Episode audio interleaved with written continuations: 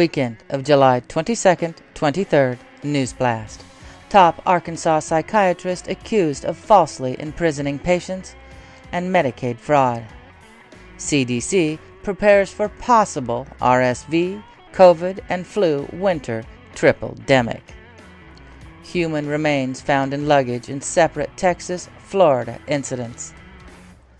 Officials confirm 4 dead in Alaska helicopter crash. Democrats scramble to reach voters after Florida cancels mail-in ballot requests. Elon Musk says Twitter will change its logo to X. Maryland stabbing spree leaves 4 injured, 1 critically, and a suspect dead.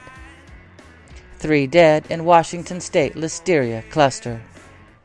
Crimea Bridge closed after fuel depot hit.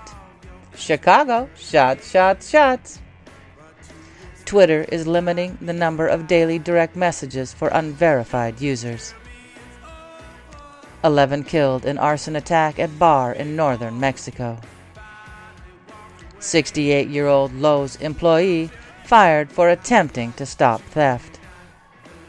Civilian plane carrying at least 10 people crashes near Port Sudan Airport.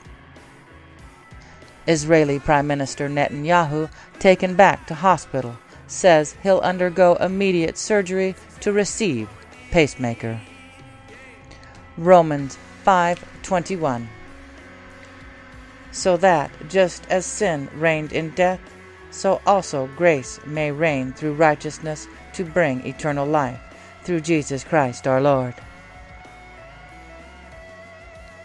Do you unpack right away when you get back from camping?